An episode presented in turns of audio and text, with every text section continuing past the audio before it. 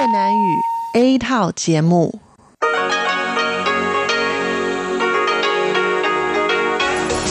Đây là Đài Phát thanh Quốc tế Đài Loan RTI.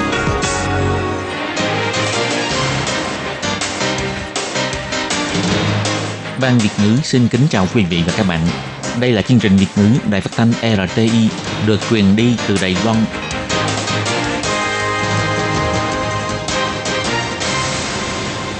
Lê Phương xin chào các bạn, các bạn thân mến. Hoan nghênh các bạn theo dõi chương trình Việt ngữ hôm nay, thứ hai ngày 21 tháng 9 năm 2020, tức ngày mùng 5 tháng 8 âm lịch năm canh tí. Chương trình Việt ngữ hôm nay sẽ đem đến với các bạn các nội dung như sau. Trước hết là phần tin thời sự của Đài Loan, kế tiếp là bài chân đề, sau đó là các chương mục tiếng hoa cho mỗi ngày, tìm hiểu Đài Loan và bảng xếp hạng âm nhạc. Nhưng trước tiên, Lê Phương sẽ mời các bạn theo dõi phần tin thời sự của Đài Loan và trước hết là các mẫu tin tóm tắt.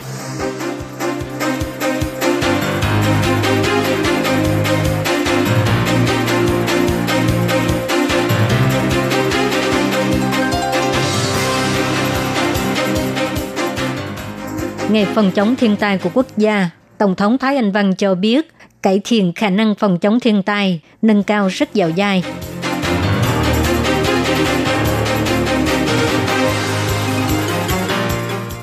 Trần Cúc sẽ tiến hành hội nghị video với APF, trao đổi về mục tiêu và công việc nhân quyền.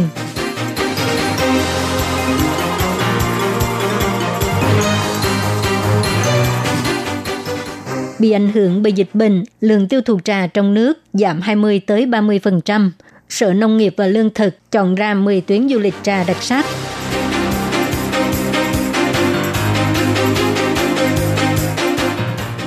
Ghi nhận thêm 2 ca lây nhiễm từ nước ngoài, tổng số ca nhiễm COVID-19 tại Đài Loan lên 509 ca.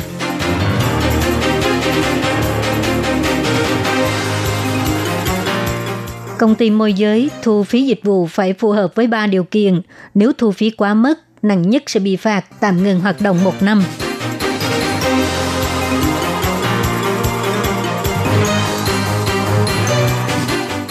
Chương trình bắn pháo hoa mừng quốc khánh sẽ được diễn ra tại Đài Nam.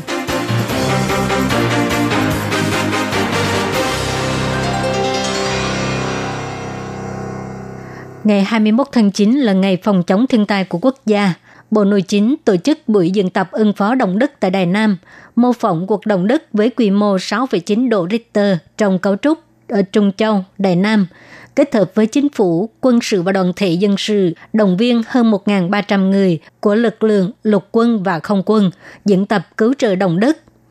Lúc phát biểu, Tổng thống Thái Anh Văn cho hay, toàn thế giới đều bị ảnh hưởng bởi thiên tai và dịch bệnh, thảm họa kép ngày một nhiều, đất nước và xã hội phải làm tốt công tác chuẩn bị, nâng cao rất dạo dai. Tổng thống Thái Anh Văn cho hay, trong cuộc diễn tập ứng phó động đất hôm nay, bà nhìn thấy chính phủ và các đơn vị được cùng nhau phân chia công việc và phối hợp với nhau, thể hiện năng lượng cứu trợ và hỗ trợ hậu cần rất lớn. Bà hy vọng chính phủ và dân sự, trung ương và địa phương cùng nhau hợp tác, không ngừng cải thiện công tác chuẩn bị và cứu trợ thiên tai. Tổng thống Thái Anh Văn cho hay.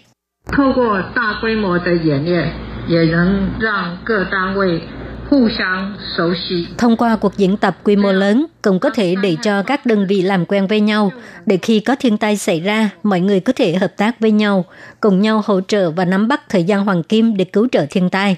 Tôi muốn nói rằng công tác phòng chống thiên tai không có tốt nhất mà chỉ có tốt hơn. Chỉ cần đề cao cảnh giác, không ngừng cải thiện, chúng ta mới có thể nâng cao khả năng ứng phó để cho Đài Loan trở nên kiên cường hơn để tuyên truyền ý thức phòng chống thiên tai đến với toàn dân. Sáng ngày 21 tháng 9, Bộ Nội chính kết hợp với các bộ ngành gửi tin nhắn vào di động của người dân thông báo cảnh báo cấp quốc gia về cuộc diễn tập ứng phó động đất. Ngày 21 tháng 9, diễn đàn của các tổ chức nhân quyền quốc gia châu Á Thái Bình Dương, gọi tắt là IPF, đã nhiều năm quan tâm việc Đài Loan thúc đẩy thành lập Ủy ban Nhân quyền Quốc gia – và luôn có sự giao lưu chặt chẽ với Viện Giám sát và Đoàn thể Nhân quyền Đài Loan sẽ tổ chức hội nghị video với Ủy ban Nhân quyền Quốc gia vào ngày 11 tháng 11. Ủy ban Nhân quyền Quốc gia cho hay, sau khi Ủy ban Nhân quyền Quốc gia được thành lập, Giám đốc Ban Thư ký APF gửi thư cho Viện trưởng Viện Giám sát Trần Cúc chúc mừng Trần Cúc đảm nhiệm chức Chủ tịch Ủy ban Nhân quyền Quốc gia và chúc bà thành công thực hiện các chức năng và quyền hạn mới của Ủy ban Nhân quyền Quốc gia trong tương lai. Đồng thời đề xuất lời mời trao đổi trực tuyến, hy vọng thông qua hội nghị trực tuyến để báo cáo về công tác của APF với bà Trần Cúc, đồng thời cũng mong có thể tìm hiểu các hạng mục ưu tiên giải quyết của Ủy ban Nhân quyền Quốc gia Đài Loan. Trong thư bày tỏ lòng cảm kích, bà Trần Cúc cảm ơn APF đã hào phóng chia sẻ kinh nghiệm trong quá khứ và những quan sát lâu dài về việc thành lập một tổ chức nhân quyền quốc gia phù hợp với nguyên tắc Paris. Bà sẽ gánh vác trọng trách đẩy mạnh nhân quyền quốc gia và sẽ hết sức mình trong công tác này. Mục tiêu đầu tiên của Ủy ban Nhân quyền Quốc gia là hoàn thiện chế độ vận hành của Ủy ban Nhân quyền Quốc gia và thực hiện trách nhiệm và nghĩa vụ của nhân quyền quốc gia. Bà cũng bày tỏ sẽ sẵn sàng tham gia hội nghị video với APF APF là tổ chức nhân quyền khu vực và cũng là đại diện cao nhất của 25 tổ chức nhân quyền quốc gia ở khu vực châu Á-Thái Bình Dương. Tổ chức này từ lâu đã tham gia vào hợp tác tổ chức và giao lưu quốc tế, giúp hỗ trợ việc bảo vệ thúc đẩy nhân quyền. Để khuyến khích việc thành lập một tổ chức nhân quyền quốc gia độc lập, APF cũng sẽ tích cực đưa ra lời khuyên liên quan cho các chính phủ và các nhóm công dân. Trà Đài Loan nổi tiếng trên thế giới luôn là một món quà tặng của khách du lịch nước ngoài khi đi du lịch Đài Loan và cũng là món quà tặng cho bạn bè quốc tế của người dân trong nước khi đi du lịch nước ngoài. Nhưng do bị ảnh hưởng bởi dịch COVID-19, hoạt động du lịch quốc tế bị ngừng trệ, lượng tiêu thụ của trà do Đài Loan sản xuất cũng giảm 20 tới 30%. Sở Nông nghiệp và Lương thực đã thông qua cuộc thi chọn ra 10 tuyến du lịch về trà đặc sắc của Đài Loan và tuyên bố vào ngày 21 tháng 9, khích lệ người dân đi du lịch tại các vùng trồng trà trên toàn Đài Loan, tiêu thụ nhiều hơn để ủng hộ trà Đài Loan bằng hành động thiết thực. 10 tuyến du lịch được chọn lựa kỹ càng của Sở Nông nghiệp và Lương thực, bao gồm 7 vùng trồng trà nổi tiếng tại Tân Đài Bắc, Vân Lâm, Nam Đầu, Gia Nghĩa, Nghi Lan, Hoa Liên và Đài Đông, chẳng hạn như ở xã Phú Lý, Hội Nông nghiệp đưa ra các điểm du lịch nổi tiếng ở Hoa Liên, tự tay làm bánh được chế biến từ trà và thưởng thức ẩm thực có hương thơm của trà. Giám đốc Sở Nông nghiệp và Lương thực Hồ Trung Nhất cho hay, tháng 6 năm nay, Sở Nông nghiệp và Lương thực đã quy hoạch làm thế nào để đưa ra các chuyến du lịch thích hợp trong mùa thu.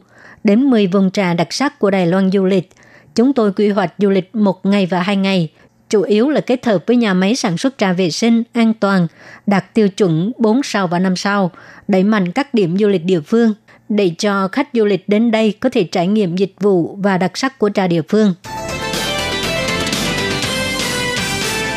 Ngày 21 tháng 9, Trung tâm Chỉ đạo Phòng chống dịch bệnh Trung ương công bố có thêm 2 ca nhiễm COVID-19 lây từ nước ngoài. Ca 508 là nam giới, hơn 20 tuổi và ca 509 cũng là nam giới trên 30 tuổi, đều là người Đài Loan, họ trở về từ Indonesia và Myanmar. Trung tâm Chỉ đạo Phòng chống dịch bệnh Trung ương cho hay, trường hợp 508 là đến Indonesia làm việc vào tháng 6 năm nay. Ngày 17 tháng 9 xuất hiện triệu chứng bất thường về khứu giác và bị sốt nhưng không có đi khám ở địa phương đó. Ngày 19 tháng 9, lúc trở về Đài Loan có tình trạng bị sốt và đã chủ động thông báo. Sau khi xét nghiệm, nhân viên kiểm dịch ở sân bay đã sắp xếp cho bệnh nhân vào viện cách ly và hôm sau xác nhận nhiễm COVID-19. Tổng cộng có 32 người tiếp xúc trong cùng chuyến bay. Trong đó có 14 người là ngồi trước và sau hai hàng, cần phải cách ly tại nhà, còn 18 người là nhân viên tổ bay vì trong suốt chuyến bay họ đều có trang bị bảo hộ đầy đủ cho nên được liệt kê vào đối tượng tự theo dõi sức khỏe. Trung tâm chỉ đạo phòng chống dịch bệnh Trung ương cho hay, trường hợp 509 đi Myanmar kinh doanh vào tháng 4 năm ngoái, ngày 17 tháng 9, lúc nhập cảnh Đài Loan không có bất cứ triệu chứng nào, sau đó được đưa đến khách sạn phòng dịch để cách ly. Ngày 18 tháng 9, bị ho, sốt và bất thường về vị giác, cho nên đã chủ động liên lạc với đơn vị y tế để xét nghiệm. Hôm nay xác nhận nhiễm COVID-19, hiện tại đang cách ly tại bệnh viện. Theo thống kê cho biết, tính đến nay, Đài Loan tổng cộng có 509 ca nhiễm COVID-19, 7 người tử vong, 479 người hoàn thành thời gian cách ly, 23 người đang cách ly tại bệnh viện. Do sự khác biệt về ngôn ngữ và văn hóa, đa phần chủ thuê đều ủy thác công ty môi giới sắp xếp công việc và đời sống của lao động nước ngoài. Nhưng vì có một số công ty môi giới thu phí dịch vụ từ người lao động nước ngoài quá mức quy định, cho nên Bộ Lao động Đài Loan nhắc nhở thu phí phải phù hợp với ba điều kiện. Nếu làm trái quy định, mức phạt nặng nhất là tạm ngừng hoạt động kinh doanh một năm. Theo thống kê của Bộ Lao động, hiện tại Đài Loan có hơn 700.000 người, chủ yếu là lao động Thái Lan, Indonesia, Philippines và Việt Nam. Do Đài Loan và bốn nước này có ngôn ngữ và văn hóa khác nhau, cho nên chủ thuê thường ủy thác cho công ty môi giới, hỗ trợ và sắp xếp, giải quyết mọi việc lớn nhỏ của lao động nước ngoài. Cũng vì vậy mà công ty môi giới sẽ thu phí dịch vụ với lao động nước ngoài. Tuy nhiên, có một số công ty môi giới đã thu phí quá mức quy định cho nên Bộ Lao động đã đưa ra tiêu chuẩn thu phí dịch vụ để tránh xảy ra trường hợp như vậy. Bộ Lao động cho hay, dựa trên nguyên tắc người dùng trả tiền, người lao động nước ngoài có nhu cầu y thác dịch vụ của công ty môi giới, thì công ty môi giới khi thu phí dịch vụ với người lao động nước ngoài là phải phù hợp với ba điều kiện. Thỏa thuận hợp đồng, có cung cấp dịch vụ thực sự, không được thu phí trước, theo quy định, công ty môi giới chỉ được thu phí dịch vụ từ người lao động nước ngoài. Năm thứ nhất là 1.800 đầy tệ, năm thứ hai là 1.700 đầy tệ và năm thứ ba là 1.500 đầy tệ. Còn sau khi lao động nước ngoài mãn hạn hợp đồng 3 năm, nếu chủ thuê đồng ý tiếp tục thuê hoặc là do chủ thuê mới thuê mướn lao động nước ngoài này, thì công ty môi giới chỉ được thu phí làm thủ tục và phí giới thiệu, còn gọi là phí môi giới. Với chủ thuê mới, mức phí không được quá một tháng lương. Còn đối với lao động nước ngoài thì không được thu thêm phí môi giới, chỉ được thu phí dịch vụ mỗi tháng là 1.500 đầy tệ. Bộ Lao động nhấn mạnh nếu công ty môi giới thu phí quá mức quy định sẽ bị phạt gấp 10 tới 20 lần số tiền đã thu, tạm ngừng hoạt động kinh doanh hoặc là không cấp giấy phép kinh doanh. Còn người lao động nước ngoài nếu bị công ty môi giới thu phí quá mức quy định thì có thể tố giác với chính quyền địa phương, Bộ Lao động hoặc là gọi điện thoại đến đường dây nóng 1955. Chương trình bắn pháo hoa mừng quốc khánh năm nay sẽ được tổ chức tại đảo Ngư Quang, huyện Quang Tạo ở Đài Nam. Dự kiến sẽ thu hút hơn 300.000 người đến thưởng thức. Có rất nhiều khách sạn đưa ra chương trình ngắm pháo hoa. Hiện giờ tỷ lệ đặt phòng cao tới 80%. Tới lúc ấy chắc chắn sẽ hết chỗ. Cục Du lịch thành phố Đài Nam cũng đưa ra 5 điểm ngắm pháo hoa tốt nhất, bao gồm cầu Tứ Thảo, công viên Lâm Mặt Nương, công viên Cảng Tân Lịch Sử, bờ biển Hoàng Kim v.v.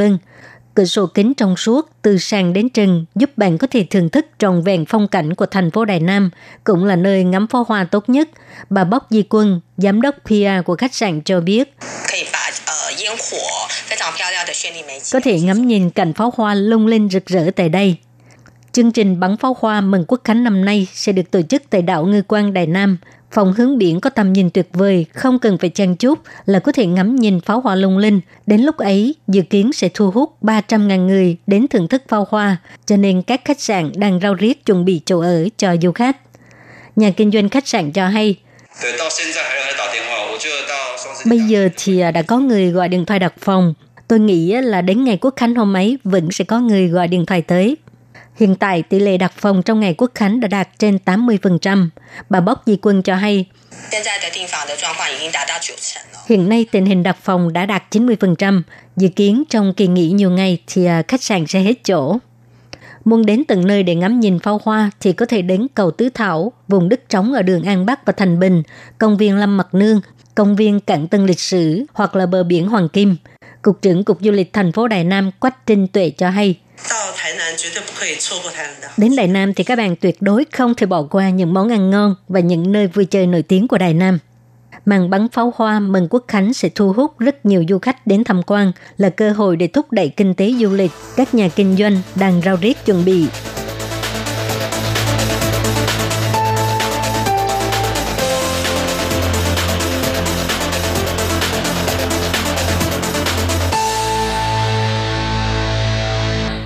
Các bạn thân mến, các bạn vừa theo dõi phần tin thời sự của Đài Phát thanh Quốc tế Đài Loan RTI do Lê Phương thực hiện. Xin cảm ơn các bạn đã quan tâm và theo dõi. Lê Phương xin hẹn gặp lại các bạn vào tuần sau cùng trong giờ này. Quý vị và các bạn thính giả thân mến, chương trình phát thanh tiếng Việt của Đài Phát thanh Quốc tế Đài Loan RTI được truyền thanh 3 buổi tại Việt Nam – mỗi buổi phát 1 tiếng đồng hồ. Buổi phát chính vào lúc 6 giờ đến 7 giờ tối hàng ngày giờ Việt Nam qua tần số SW 9425 kHz với sóng dài 31 m. Buổi phát lại lần thứ nhất vào hôm sau 9 giờ tới 10 giờ tối qua tần số SW 9625 kHz với sóng dài 31 m.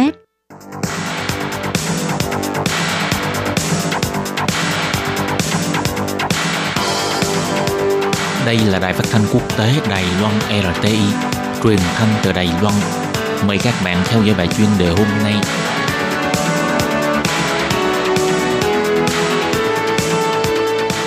Thúy Anh xin kính chào quý vị và các bạn. Chào mừng các bạn cùng đến với bài chuyên đề ngày hôm nay.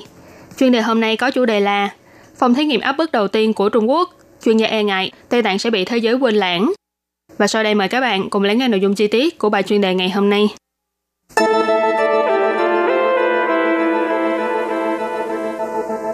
Tạp chí Foreign Policy của Mỹ chỉ ra, Tây Tạng có thể nói là phòng thí nghiệm đầu tiên chịu cảnh bị Trung Quốc áp bức.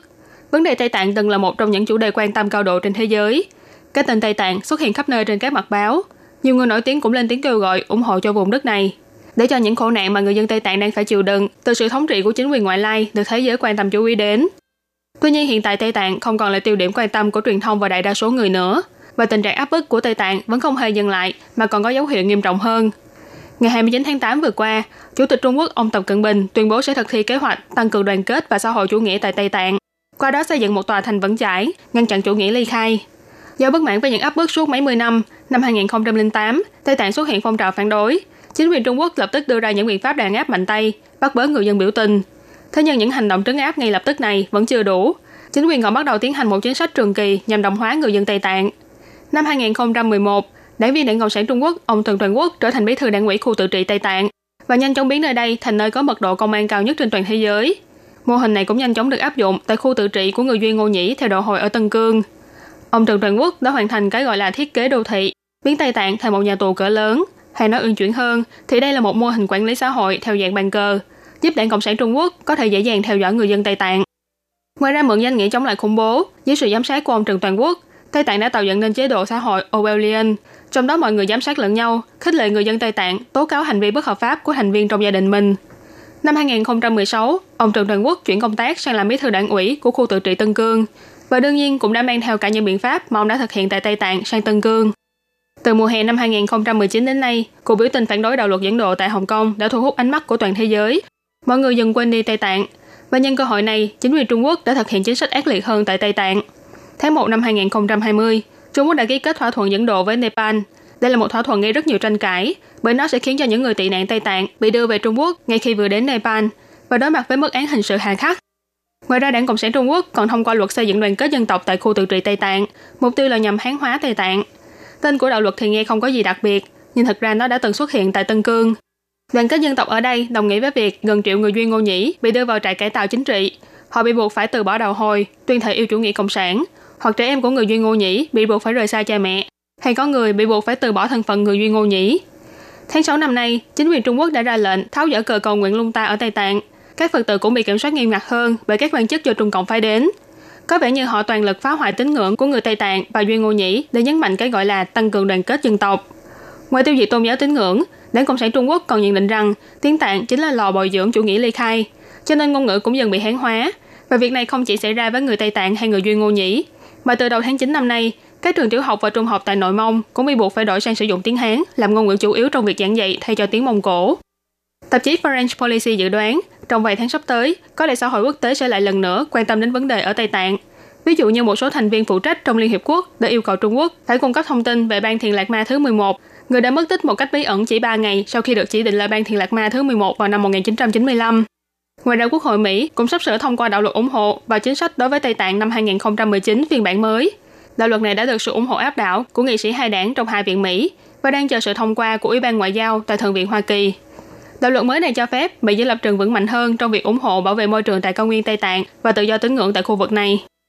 Hồi tháng 6 năm nay, tờ AP đã tiết lộ Trung Quốc đang đẩy nhanh tốc độ ép buộc người Duy Ngô Nhĩ triệt sản. Chính sách này thật ra đã từng được chính quyền Trung Quốc áp dụng tại Tây Tạng ở hơn mấy mươi năm trước. Tìm hiểu và nghiên cứu về sự áp bức mà người dân Tây Tạng phải chịu trong quá khứ và hiện tại sẽ giúp ích cho vận mệnh tương lai của người Duy Ngô Nhĩ và Hồng Kông. Có chuyên gia bày tỏ, So với bất kỳ thời điểm nào trong quá khứ, hiện tại, truyền thông và các chính sách ngoại giao càng nên quan tâm chú ý hơn đến Tây Tạng. Có như thế mới có thể hiểu được nguyên nhân và hậu quả của những sự việc đang xảy ra tại khu vực châu Á-Thái Bình Dương và hiểu được nhân quyền ở Tây Tạng đang phải chịu cảnh ác nghiệt như thế nào. Các bạn thân mến, vừa rồi là bài chuyên đề ngày hôm nay do Thúy Anh biên tập và thực hiện. Cảm ơn sự chú ý lắng nghe của quý vị và các bạn. Thân ái chào tạm biệt và hẹn gặp lại.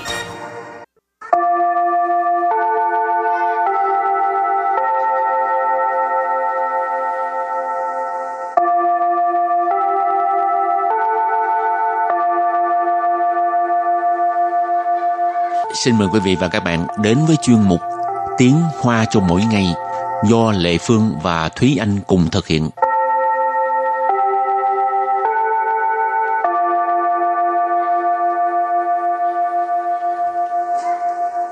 Thúy Anh và Lệ Phương xin kính chào quý vị và các bạn. Chào mừng các bạn cùng đến với chuyên mục Tiếng Hoa cho mỗi ngày ngày hôm nay. Các bạn có biết uh, hát một cái bài hát nói về gia đình không? Ở bên ừ. Đài Loan thường có một bài hát mà uh, kêu bằng pha nhi dịch lại của bài uh, tiếng nước ngoài á, ừ. gọi là Thêm mi tự gia đình tức ừ. là gia đình uh, ngọt ngào ngọt ngào êm ấm chị uh, hôm nay không phải là dạy hát ừ. mà là chỉ uh, uh, phân tích cái ừ. uh, câu ừ. dịch Ca lại từ. cái ừ. cái uh, những cái cái lời của bài hát này cho các bạn biết ha bài hát mang tên là Thiên mi tự gia thịnh có nghĩa là gia đình ngọt ngào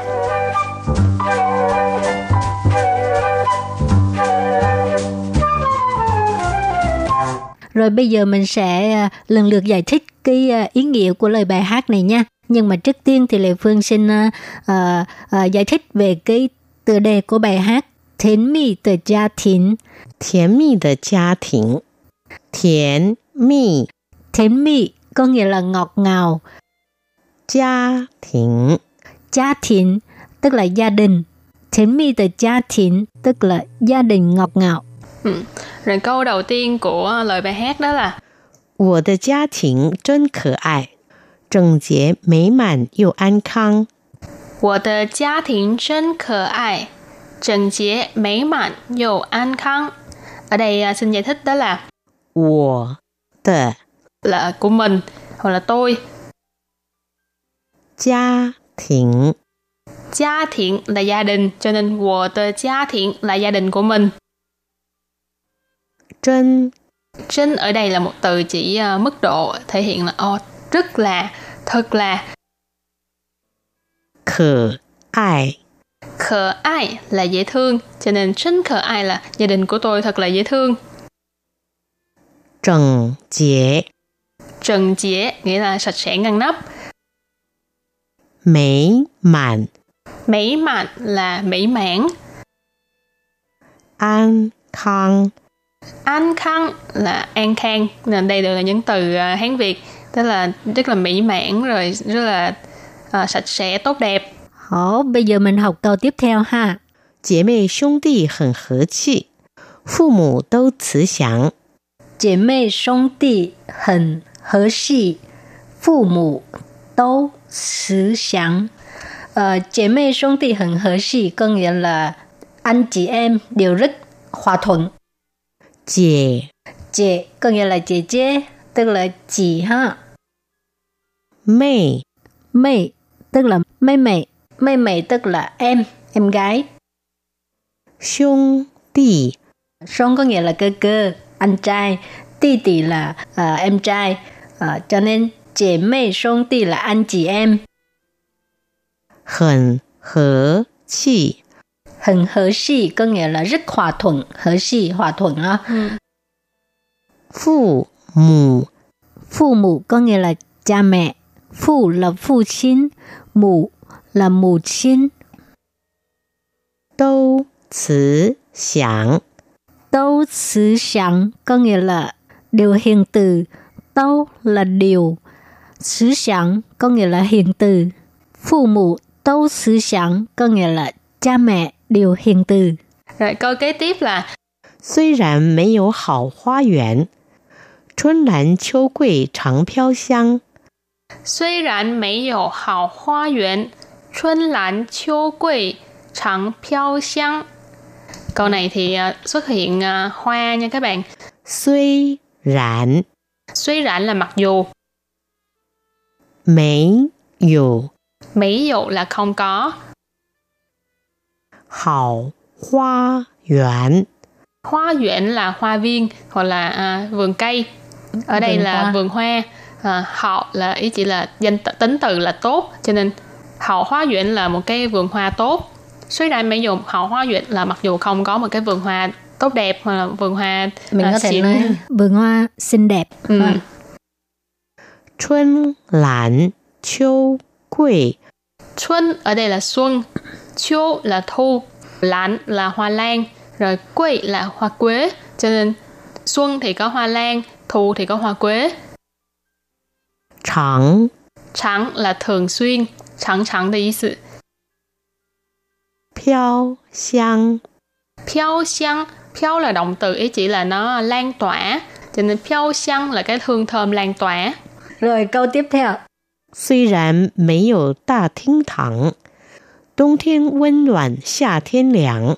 虽然没有大厅堂，冬天温暖，夏天凉。虽然 虽然 có nghĩa là mặc dù. Mấy dù. Mấy dù tức là không có. Đà thiên thẳng. Đà thiên thẳng tức là chỉ ờ, phòng khách rộng lớn đó ha. Đông thiên quân noạn. Đông thiên quân noạn tức là mùa đông ấm áp. Xà thiên 凉。 夏thiên凉là mùa hạ mùa hè mát mẻ Ừ. Ờ,冬thiên mình học qua rồi là mùa đông à,温暖tức là ấm áp夏thiên là mùa hè Lẻn có nghĩa là mát mát mẻ Thì câu của chị Lệ Phương là nó đã hô ứng với câu trước là có câu trước là có nói đến xuân và thu thì câu của chị Lệ Phương có nói là đông với hạ. Ừ. ừ. Thì câu kế tiếp là 可爱的家庭啊，我不能离开你。 khở ai de gia thiện dạ, tức là gia đình dễ thương của tôi. Wo bu neng lý khai nị, tức là tôi không thể rời xa tôi gia đình. 不能 Bu neng là không thể. 离开 Lý khai là rời xa. 你， Nị ở đây ý chỉ là gia đình. 你的恩惠比天长。恩惠 Ân huệ là ân huệ. 比比 là so sánh. Uh, so sánh với một cái gì đó. Thiên thiên là trời. Chẳng chẳng ở đây là dài nhưng mà thiên chẳng thì mình thường nghe trong tự chữ là thiên chẳng ti chỗ tức là thiên trường địa cứu thì ý chỉ là một thời gian rất là dài hoặc là vĩnh viễn. Cho nên ân huệ của gia đình là uh, rất là lâu dài vĩnh viễn. Ừ.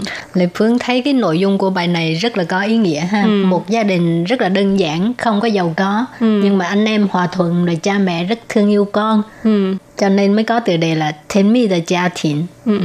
Rồi hát một câu. không hề biết hát bài này Các nếu bạn như các bạn biết hát bài này thì À. các bạn cũng nhớ nhớ gửi ờ, bài hát đến cho bài Việt ngữ ừ. Ừ. Còn bây giờ thì à, trước khi chấm dứt bài học hôm nay, xin mời các bạn ôn tập lại nhé.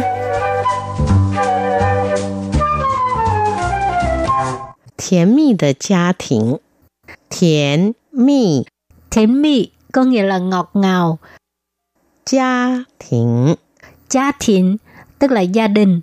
Thiên mi de gia thiện tức là gia đình ngọt ngào. rồi câu đầu tiên của lời bài hát đó là 我的家庭真可爱，整洁美满又安康。我的家庭真可爱，整洁美满又安康。 姐妹兄弟很和气，父母都慈祥。姐妹兄弟很和气，父母都慈祥。虽然没有好花园，春兰秋桂常飘香。虽然没有好花园，春兰秋桂常飘香。虽然没有大厅堂，冬天温暖，夏天凉。虽然没有大厅堂，冬天温暖，夏天凉。可爱的家庭啊，我不能离开你。可爱的家庭呀， 我不能离开你。 Rồi và bài học hôm nay đến đây xin tạm chấm dứt. Cảm ơn các bạn đã đón nghe và xin hẹn gặp lại các bạn vào tuần sau cũng trong giờ này. Bye bye! Bye bye.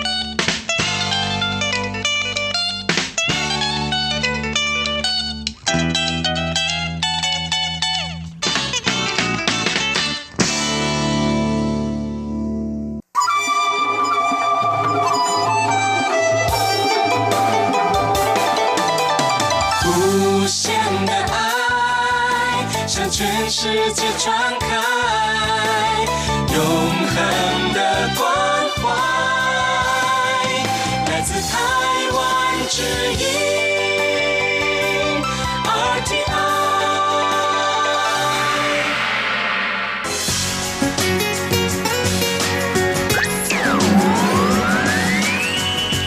đang đón nghe chương trình Việt ngữ Đài RTI truyền thanh từ Đài Loan.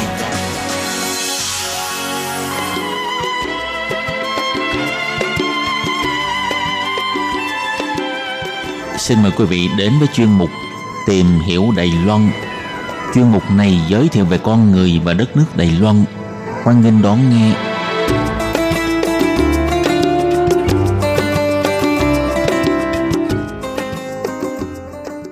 Các bạn thân mến, Hải Ly xin chào các bạn. Hoan nghênh các bạn đến với chuyên mục tìm hiểu Đài Loan vào thứ hai đầu tuần.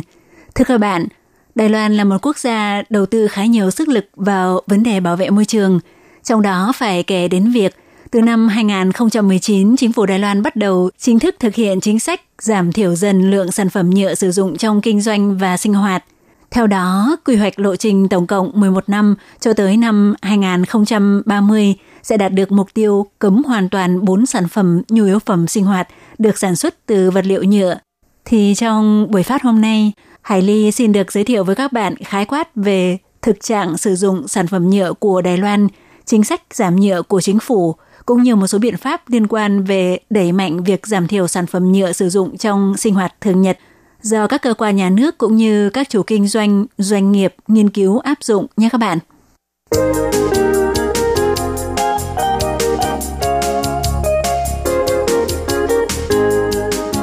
Thưa các bạn thì ờ, việc ghé vào quán cà phê hoặc các cửa hàng bán đồ uống cốc lắc mọc nhan nhản trên đường phố để mua ly cà phê hay ờ, ly trà đã trở thành một phần không thể thiếu được trong cuộc sống thường nhật của người Đài Loan.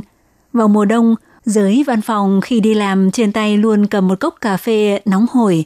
Còn dưới cái nóng oi ả khó chịu của mùa hè, người ta sẽ ghé vào những tiệm bán đồ uống cốc lắc mọc san sát trên khắp các con phố. Vì vậy, à, cảnh mỗi người vừa đi vừa cầm trên tay một cốc đồ uống đã trở thành khung cảnh đường phố rất đỗi quen thuộc của người Đài Loan.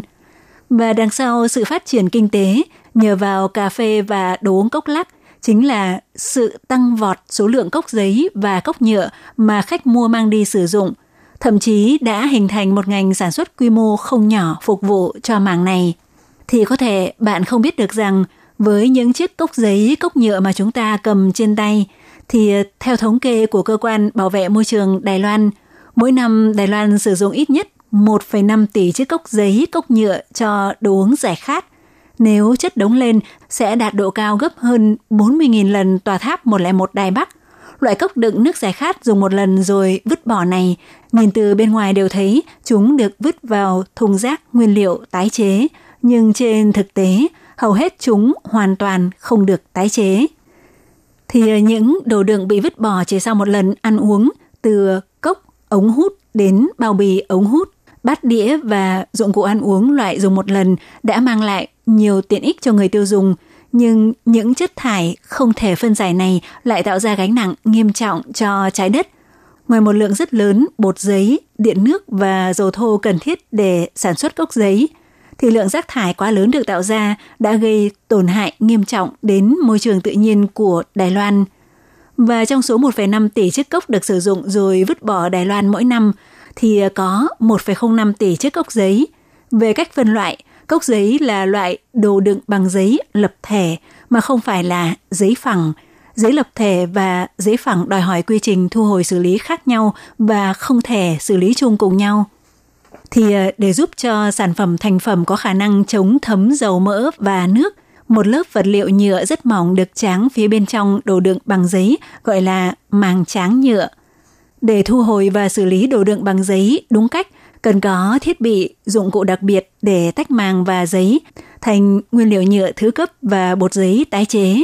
Quá trình xử lý khá dườm già phức tạp. Hơn nữa do mức trợ cấp thu hồi nguyên liệu tái chế của chính phủ thấp dẫn đến lợi ích kinh tế thấp. Vì vậy, tại Đài Loan, các bãi thu hồi nguyên liệu tái chế thông thường không có công nghệ và thiết bị. Hiện nay ở Đài Loan chỉ có một cơ sở thu hồi xử lý đồ đựng bằng giấy. Tỷ lệ thu hồi chưa đến 10% tổng lượng sử dụng của toàn Đài Loan. Phần lớn đồ đựng bằng giấy chỉ có thể được chuyển đến các bãi trôn lấp rác hoặc lò đốt rác. Điều này không chỉ gây lãng phí tài nguyên mà còn tạo gánh nặng lớn cho môi trường. Cốc nhựa, ống hút nhựa và túi nhựa đã gây ra nhiều vấn đề lớn hơn và thậm chí còn gây ra một cuộc khủng hoảng sinh thái. Theo một nghiên cứu chung do quỹ Alan MacArthur và công ty cố vấn Max Kinsey and Company của Anh thực hiện, hàng năm trên toàn cầu có 8 triệu tấn rác thải nhựa đổ xuống đại dương. Nếu chúng ta không thực hiện bất kỳ sự thay đổi nào, thì đến năm 2050, số lượng rác thải nhựa sẽ nhiều như cá trong đại dương – để giảm thiểu sự ảnh hưởng tới môi trường và sức khỏe của con người do các loại đồ dùng bằng vật liệu nhựa, chính phủ Đài Loan đã hoạch định chính sách và lộ trình thực hiện để giảm dần lượng sử dụng đồ dùng bằng nguyên liệu nhựa. Chính sách này bắt đầu tiến hành tuyên truyền vào năm 2018 và thực thi từ ngày 1 tháng 7 năm 2019 theo lộ trình 11 năm được chia ra theo từng giai đoạn. Thì ờ, chính sách này chủ yếu áp dụng các biện pháp hạn chế, giảm dần và cho tới năm 2030 sẽ cấm hoàn toàn sử dụng bốn loại mặt hàng chủ yếu được sản xuất từ vật liệu nhựa gồm có. Thứ nhất là túi ni lông đựng hàng hóa khi đi mua sắm. Thứ hai là dụng cụ ăn uống loại dùng một lần bằng chất liệu nhựa hoặc giấy có tráng màng nhựa như bát, đĩa, thìa, nĩa, vân vân.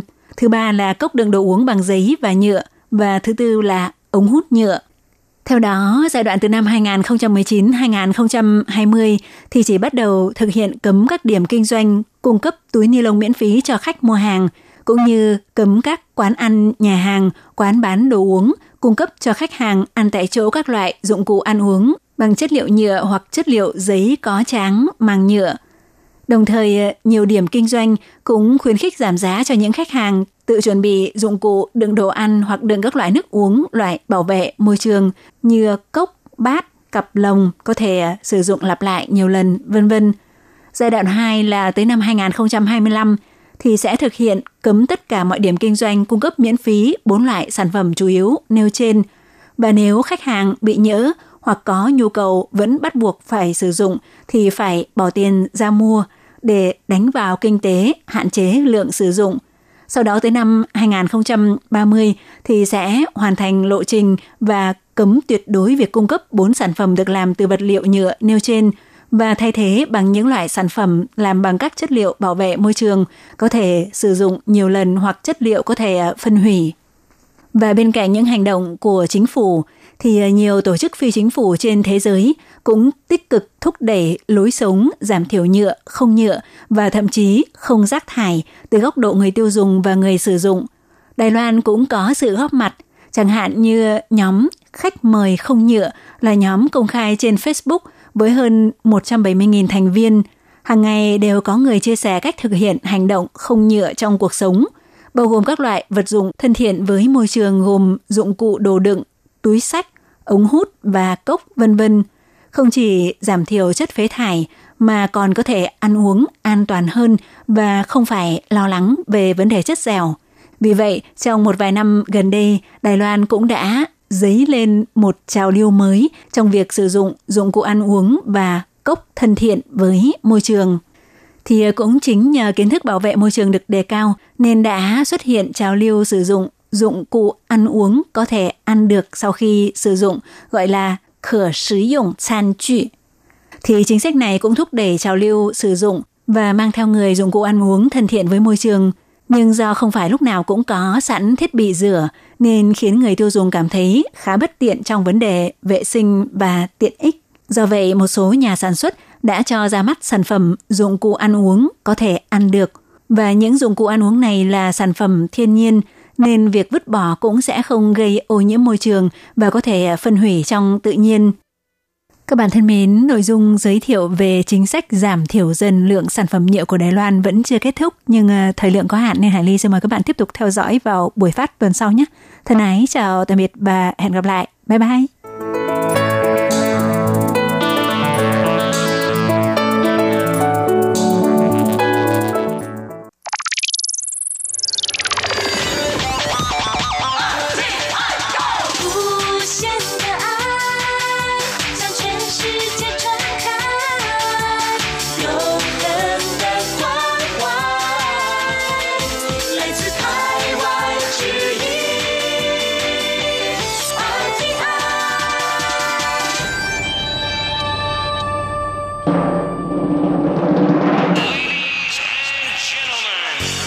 Đang đón nghe chương trình Việt ngữ Đài RTI truyền thanh từ Đài Loan.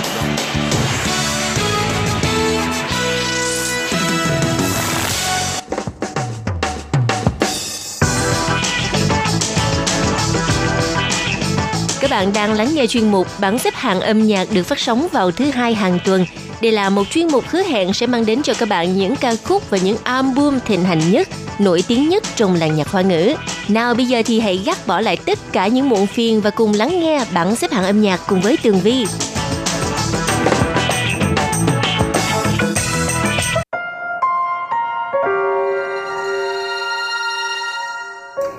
Ngày hôm nay thì à, thời tiết của Đài Loan, Đài Bắc đã bước vào thu rồi, có nắng ấm, gió mát, hiền hòa và lúc này thì à, là lúc mà tường vi à, đến với đài phát thanh để gửi 10 ca khúc hay nhất trong tuần về cho việt nam và cho thính giả của toàn thế giới lắng nghe và bây giờ vị trí thứ 10 đầu tuần nữ ca sĩ an xin dạ an tâm á với ca khúc mang tên cô bút trạo tà nị không đủ mời các bạn cùng lắng nghe nha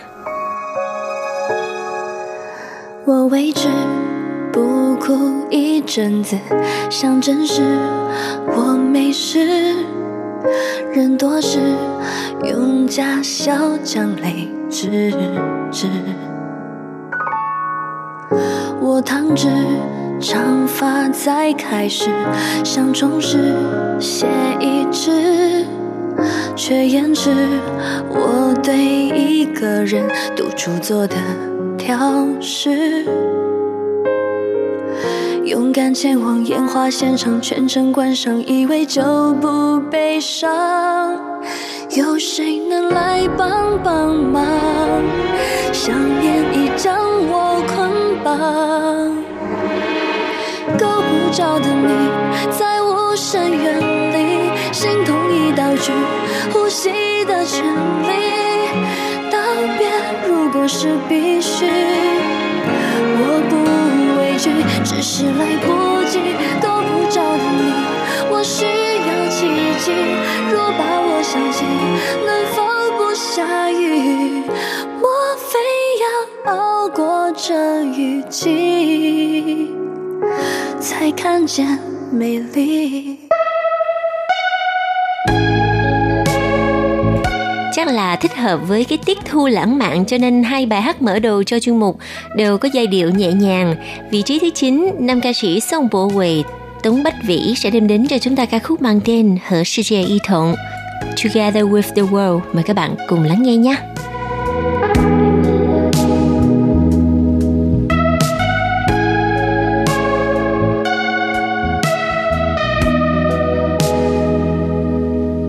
你说你从没想过，那些年那些荒唐的举动，会让你沦落到现在的生活。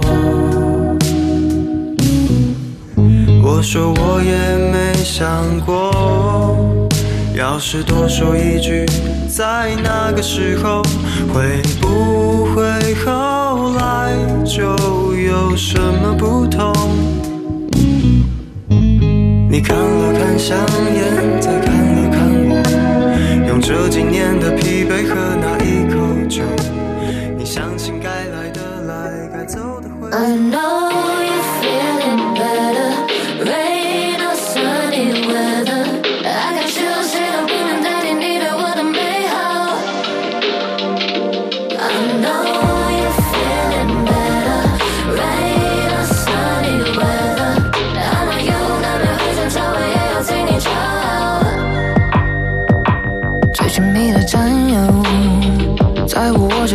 占有，这该我街道尽头。心太倦，你总让我不能退缩，绝不当对手，少联络依然念旧，包容我所有冲动，这里存在满残在也难一起度过。What about your friend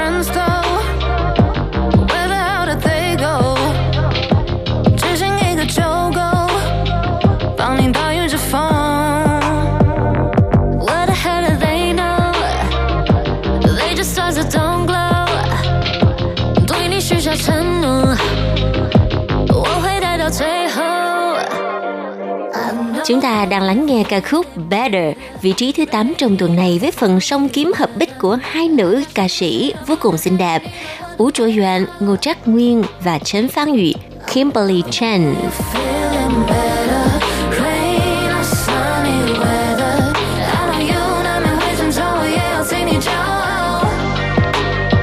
Take a ride with the bus though. Watch and learn cause you might grow. 动作慢才能跟风，我们在高处等候。Watch and learn, cause you might grow. Is running with my shadow? 真心在把梦想挥霍，能飞何必选择行走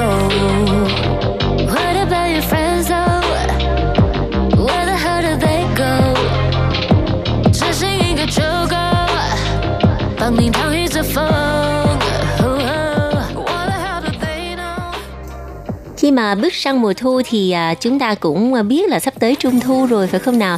Và bây giờ là một ca khúc có cái tên đậm chất trung thu, Quan quan tỷ Yue Quang, ánh trăng tròn, với giọng hát của nữ ca sĩ Châu Huệ, Châu Huệ trong một phong cách khá mới mẻ. Mời các bạn cùng lắng nghe vị trí thứ bảy. 就好像玛雅在重阳中失恋，与其让谁成为过客， 我想要自己做个旅行者。就算外面的夜晚很冷，各种风景却如此动人。弯弯的月光照着维多利亚港，一个人的烟花依然盛大而辉煌。世界地图上会有不期而遇的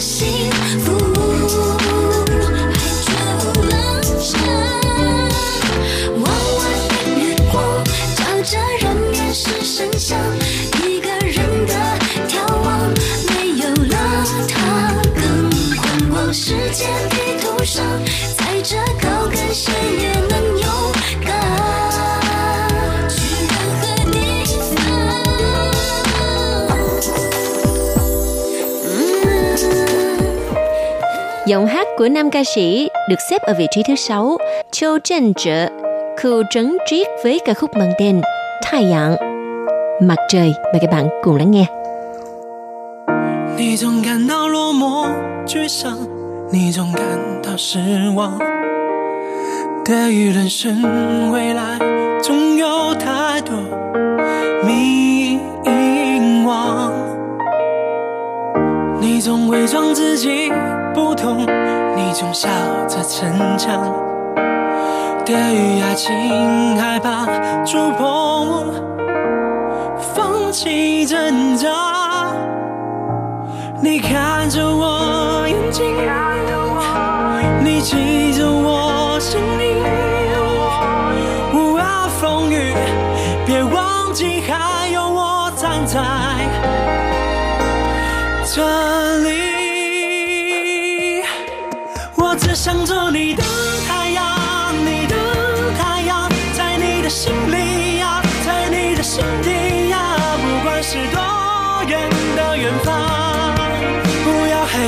怕，我在身旁。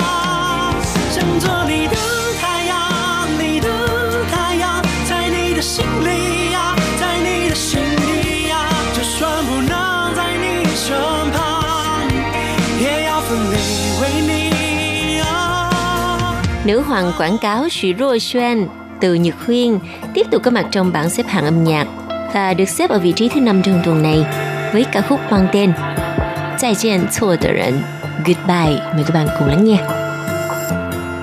最后我们都不是我们，一次次打破承诺的人，不觉得心疼。你的谎话说的太逼真，不管我的悔恨，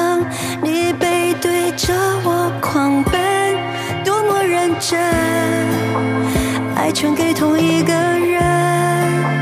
可惜这个世界并不存在所谓的理想人生，我只是不想承认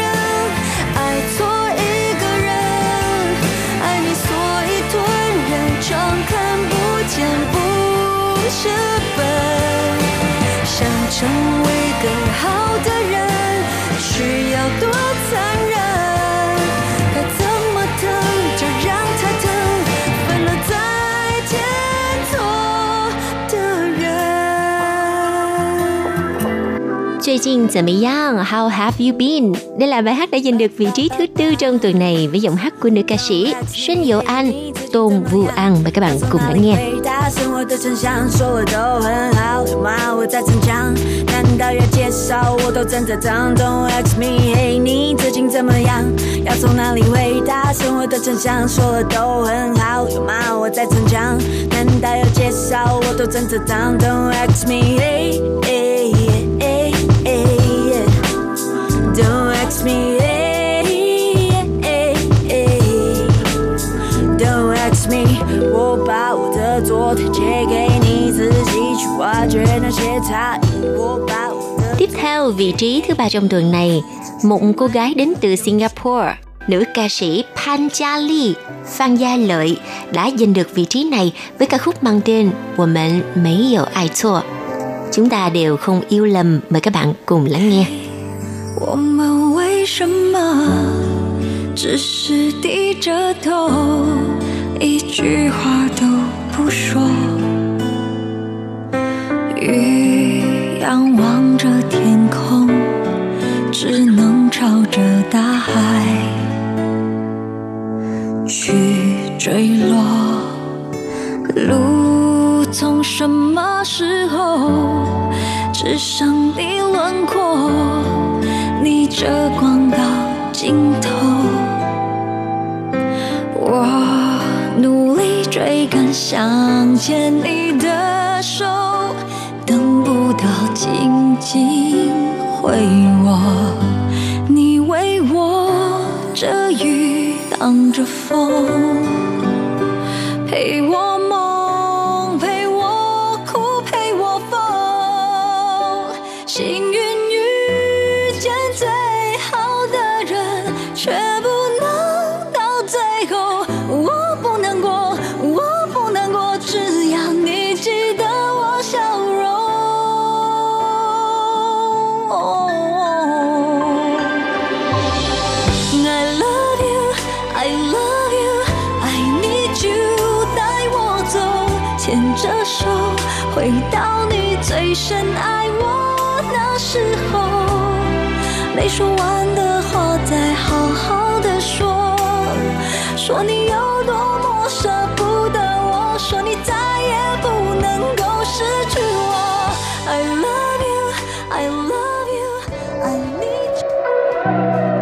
Nam ca sĩ Phan Huệ Bộ Văn Vĩ Bách lại tiếp tục giành được vị trí Á quân với ca khúc mang tên第二顺位 The Second Option. Mời các bạn cùng lắng nghe.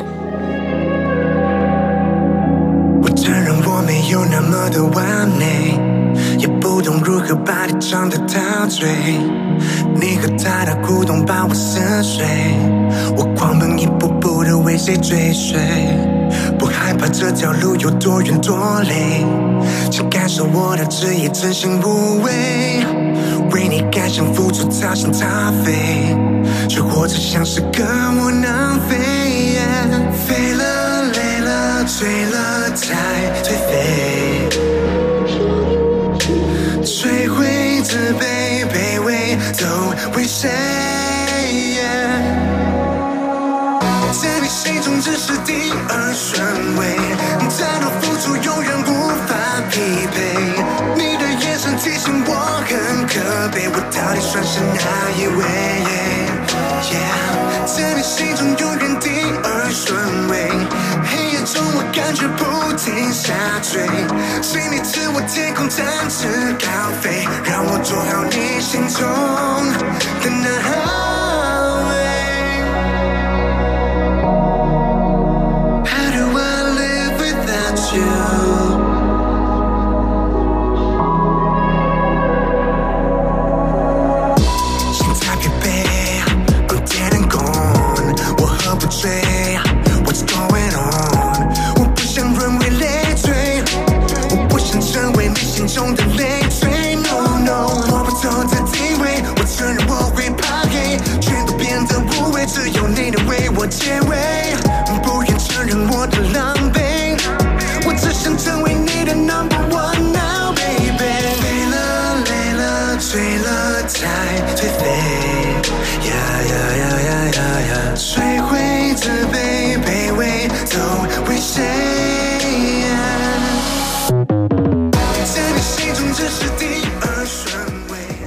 thưa các bạn, 10 ca khúc hay nhất trong tuần đã đến lúc nói lời tạm biệt.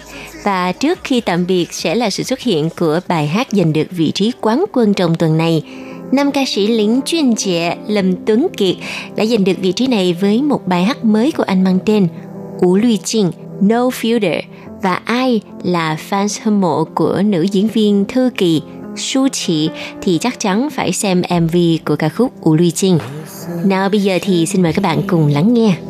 命运在摇曳，深邃的轨迹，宇宙间旅行，盘旋的发髻，散发着魔力，沉迷着你，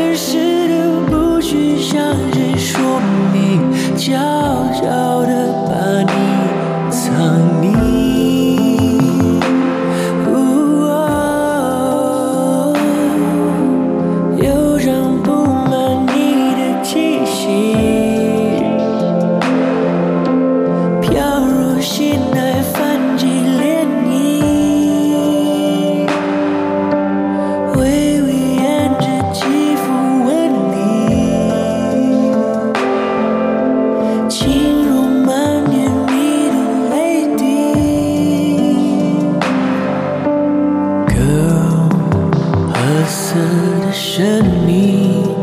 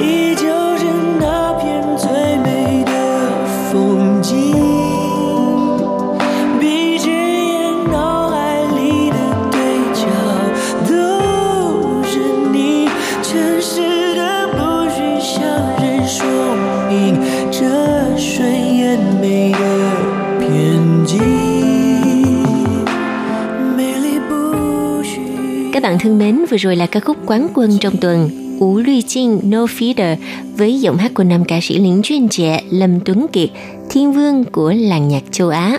Và ca khúc này cũng đã tạm kết lại chuyên mục bảng xếp hạng âm nhạc. Rất cảm ơn sự chú ý theo dõi của các bạn và hẹn gặp lại trong những bài hát hay nhất của bảng xếp hạng tuần sau nha. Bye bye! Quý vị và các bạn thân mến, sau đây là email của Ban Việt ngữ ctv a rti org tvk Hộp thư truyền thống của Ban Việt ngữ Việt Nam Miss PO Box 123 gạch ngang 199 Taipei 11199. Còn thính giả ở Việt Nam xin gửi đến hộp thư số 104 Hà Nội, Việt Nam.